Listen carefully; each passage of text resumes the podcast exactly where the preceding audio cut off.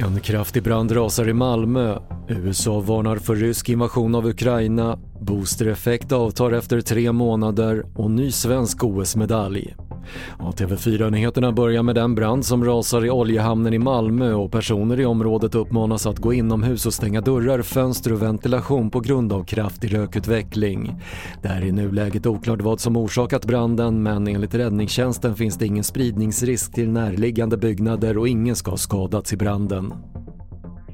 Så till det upptrappade läget mellan Ryssland och Ukraina. I vad som kan vara ett sista försök att förhindra en rysk invasion i Ukraina ska USAs president Joe Biden och Rysslands president Vladimir Putin samtala idag. Men USAs utrikesminister Anthony Blinken gick under morgonen ut och gav nya garantier för militärt stöd till Ukraina och hot om sanktioner mot Ryssland. If President Putin decides to take military action, we will swiftly impose severe economic sanctions in coordination with allies and partners around the globe will bolster Ukraine's ability to defend itself. We will reinforce our allies on the eastern flank of NATO. Effekten av den tredje dosen covid-vaccin från Pfizer-Biontech och Moderna avtar märkbart efter den tredje månaden enligt en studie från USAs smittskyddsmyndighet. Boosterdosens skydd mot akuta vårdbesök sjönk från 87% efter två månader till 66% den fjärde månaden.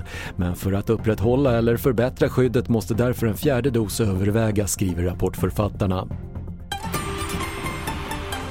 Och vi avslutar med OS där Sveriges tionde medalj kom under morgonen då längdskiddamerna tog brons i stafetten efter en spurtuppgörelse med Finland.